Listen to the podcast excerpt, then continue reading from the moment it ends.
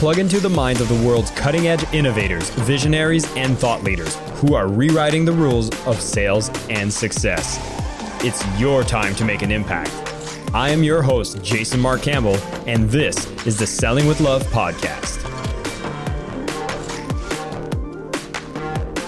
Welcome back to the Selling with Love podcast. I'm your host, Jason Marc Campbell. Super excited about today's content. Where, be warned, I'm not going to be encouraging anybody to do anything illegal here, dealing with drugs and all of that. But in the headline, I did want to speak about a movie that I've watched so many times and I find is actually quite fascinating about a man that's on a journey chasing his dreams. The movie is called Blow and it's with Johnny Depp. And in it is the story of George Jung, who's actually on a pursuit of trying to find self fulfillment, finding himself maybe in the wrong direction of trying to live the life that he always dreamed of by being a drug dealer. And the reason I bring up that story is just because there's a particular scene that always caught my attention. And I know there's going to be a valuable lesson that you can apply if you've ever felt stuck in your business. So I'm going to give you three powerful things to think about as you're feeling stuck. If this is the vibe that you're feeling, like clients aren't coming your way in the way that you would expect. Maybe you're not feeling fulfilled. Maybe the work that you're doing isn't paying you what you would expect it to pay, even if you're putting in all that effort. And this little lesson that's going to come from a powerful scene in that movie might help you reassess, realign, and really reignite the passion in your own business. So, the scene that I speak about is midway through the movie. And spoiler alert for those who might not have seen the movie Blow, it is a good movie. So if you haven't seen it yet, yeah, take a moment, pause this, go watch the movie. Although I won't be spoiling the whole thing, but this important scene is very interesting. Now, George has been in a path where he had started selling marijuana across America, and this, I believe, is in the 70s, and eventually gets caught with so much of it that he gets thrown in jail. And during this scene in jail, he's having a conversation with his roommate in the jail cell. And they're always asking him about, you know, what is it that you do? What got you in there? And he's never saying, he's never saying. And eventually he reveals the fact that he was actually someone that was trafficking drugs, which was marijuana. And his roommate, once he found this, actually took a moment. And as they're having a conversation in the middle of the night, he says a line Maybe you didn't fail because you were not good enough at what you were doing. Maybe you failed because you had the wrong dream. And this is very interesting because, well, from that movie, let's just say he started dealing in a different type of narcotic that become a lot more profitable for him. And again, I'm not encouraging anybody to go in this direction.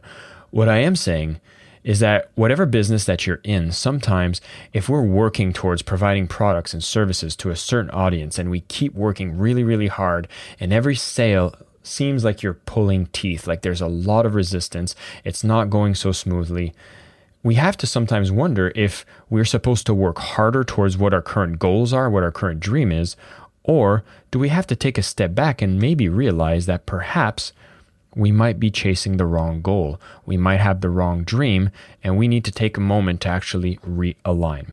And so, here are three powerful things that I would want you to think about. If you've ever felt that resistance and you feel a little stuck, these powerful things to think about will actually allow you to reassess, maybe reinvigorate your current dream if you can realize that, yes, this is actually the right dream I want to pursue, or perhaps we have to go into a different direction.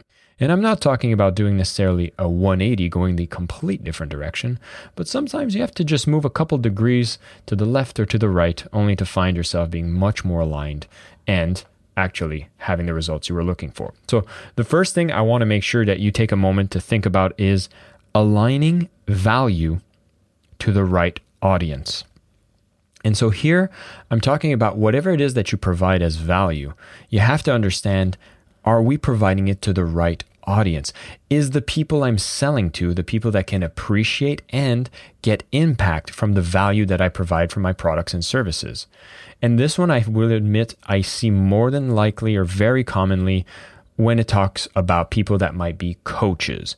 Now, if you're listening to this as a coach, I've noticed so many times when we pursue a certain target market that is so difficult for them to spend their disposable income on the services that are being provided to find alignment, to find purpose, which are all great things to do as an individual. But if you are not in a financial situation to have the disposable income to hire a coach, then every time you have conversations with this avatar or target market, it's like pulling teeth and they can only afford very little and they will expect very much from you in return because this is a large percentage of their income that they're putting into solving this problem and they might expect very very high levels of service from you this would create a situation where you're working really really hard for people that are very hard to please and aren't paying that much to begin with and I'm not saying it's a market that you shouldn't be serving that doesn't deserve to be served, but you have to understand that your business model to serve people that aren't ready to pay a large amount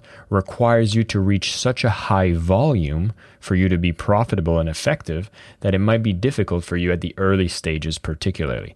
So you have to understand are you the right person for this audience? And is the value I provide the best for this audience? Because on another side of the spectrum is if you're dealing with a very wealthy individual. I have a friend of mine that actually coaches and supports people to find their purpose, their passion, and that reignition of passion in their life.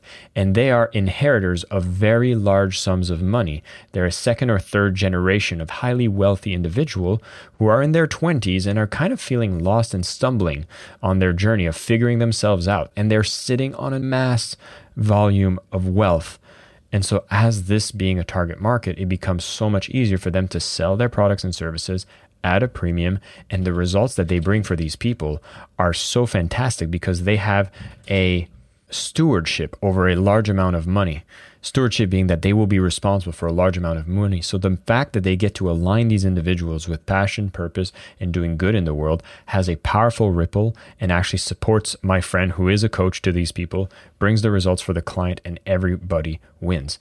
When they recognize their own expertise to help people find that in themselves, they align their own value to the right audience, and it changed everything before they made that shift, they were working with employees within companies, and unfortunately, they were not in a position to pay a premium for his service, even though he was investing a lot of time and he had amazing expertise. So take a moment to look at who is it you are serving. Are they in a position to receive the full value of what you provide? Maybe we need to make some adjustments. Perhaps there's a different target market that you could review if you find that you have developed a lot of expertise and the audience that you're selling to just cannot get the value from it. And it doesn't diminish your value if you're selling it to a target market that cannot receive the full value and there's a disconnect. It just becomes a business that isn't sustainable. So think about that adjustment, think about that alignment, because if you're finding yourself stuck or drained from doing the activities, this might be the root cause that might be causing a lot of these issues. Which brings me to point number two. Imagine you're sitting here listening to this podcast and you're having maybe a slight realization that you might be targeting the wrong market Trust me, I've been there. And this hits home with point number two, which is embracing failure as learning. You're not going to hit a home run on your target market every single time if you go out in business. And quite frankly, you will notice that the majority of what needs to be spent in the early stages of business is kind of adjusting, pivoting, and embracing failure as learning because you're trying to find what is the product market fit. You have value to share. You've designed a product, you offer a service, and you're trying to find who are the perfect people to receive that value. And oftentimes, it's not even the initial place that you started looking in the first place. We've brought in guests who speak a lot about this, like Steve Blank, who's the man behind a lot of this startup movement, agile startup movements. If for those of you who have read a book by Eric Ries around lean startup, a lot of it is about how can you move fast to validate your product market fit very quickly because the nailing of that allows you to scale to the next level. If you've ever read documentaries or stories of entrepreneurs that seem to have all that struggle at the beginning, and then it seems like magic, they start scaling, they start having success, and they're dealing with very different problems about, you know, how do you get to manage all these millions of dollars, tons of employees, and it seems like that journey happens pretty fast. Well, when you have product market fit, it does. See, a company who has spent the time to find the product market fit has investors lined up to give money because they know what it takes to scale and they know the opportunity to scale, get to market, and really expand is a key thing that you need to do once you've found that magic fit. And so, if you're at the beginning stages, you're trying to sell yourself and you're trying to find who are the best clients I need to work for, how do I package my products and services, am I delivering results that they're looking for, and you realize you might have hit a failure or you might have gotten to a point you're stuck, that's okay. That's part of the journey. It's one of the most important parts of the journey at the early stage of business. And if you're more established, you might be repeating this journey if you decide to go into a new market or release a new product. But having a speed, to get through these failures really, really fast to be able to get to finally realizing, ah, this is the secret sauce. This is how it works together. This is how I package it, where I don't need to be pulling nails off people. People are coming to me and asking if they can work with me further. And so the demand starts happening. And you see this as a process that can take some time, but again, embracing failure will allow you to accelerate that time. It's why you see so much success usually happen from Silicon Valley. This embracing of failure is a big part of the culture. And if it's not part of your culture, you need to surround yourself with other people that understand that this is a longer cycle and having people that actually give you that perspective. If you're part of mentorship programs, if you're part of any kind of support group, this is something that can get you back on your feet. It is a roller coaster of emotions, but if you embrace it and realize that it is part of the self discovery, it's going to make it much more pleasant to go through these cycles and make those adjustments as necessary. Which brings me to the third point I would ask you if you're feeling stuck and you feel like you might be pursuing the wrong goals, you might want to make a sobering self assessment. What I mean by this is that if you're having these kinds of struggles, people aren't just flocking towards you, you're having difficulty making those sales, you've adjusted, maybe started taking a target market that you know have the disposable income and you feel you could sell to them, but there seems to be a disconnect between what you feel should be the value that you provide and the excitement that people you sell to, we might have to reassess what is it that we provide, how do we provide it, and do we have all the right pieces in place for people to understand that value we want to give to them. So, the sobering self assessment is do you have someone you trust that can really reflect back to you? And when you actually tell them, well, this is what I provide, they can tell you some honest truths that you need to face. For example, you're providing a product or service, but people have a difficult time trusting you. What's missing? Do we have enough testimonials? Do we have enough case studies? Do you have enough experience that you've used this methodology or provided this service in different contexts that make it so that trust can be established. Trust is one of the hardest things to earn today, and people are very skeptical. So, what have we done and what can we do to ensure that people are ready to trust us? So, now we need to build our confidence. How do we do that? We go out there and serve.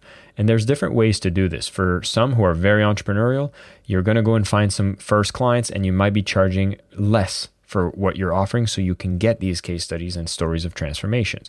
Maybe you're working for free. Maybe you're actually choosing the path of an employee within an organization that puts your skills to use and allows you to build powerful connections.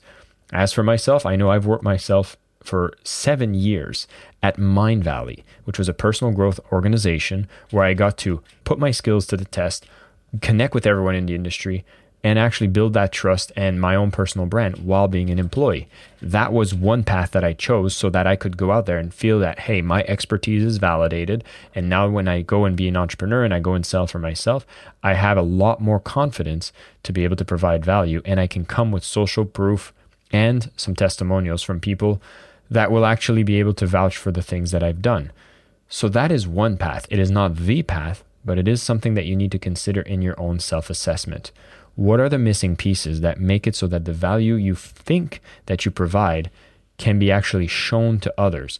And that usually comes from doing the work with other people, whether as a volunteer, low cost employee, but really making sure that you're nurturing your own expertise and you have a way of demonstrating value, trust, confidence in the process.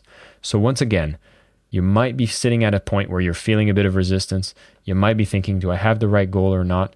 Well, these are three powerful things you can look into. Make sure that the value provided is aligned to the right audience. Make sure that you are embracing failure so that if you went in a direction and it wasn't necessarily a fit, this is part of the journey. You adjust, you repeat, and you pivot. And finally, do a sobering self assessment and see what are some of the gaps I might have that prevent me from having the success that I want. And if you want to be setting the right goals, I'll give you one bonus thing in closing. It's always better to set a bold goal than a very non inspiring one. Not because I think if you set a bold goal, you're more likely to achieve it, but I will say you will take bigger steps and you will stand out more than anyone who is also taking small steps in their progress. And the quote that I often love when it comes to setting bold goals is if you aim for the stars, you might end up on the moon. And that's okay too.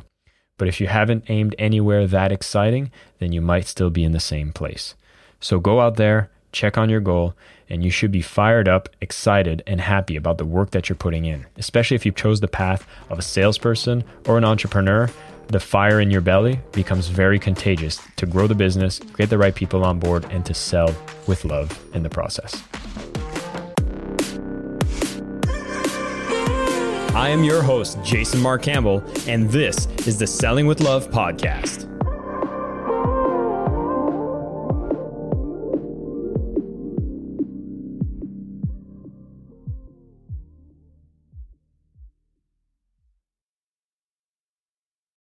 This is the story of the one. As a maintenance engineer, he hears things differently. To the untrained ear, everything on his shop floor might sound fine, but he can hear gears grinding or a belt slipping. So he steps in to fix the problem at hand before it gets out of hand. And he knows Grainger's got the right product he needs to get the job done, which is music to his ears. Call, clickgrainger.com, or just stop by. Granger, for the ones who get it done.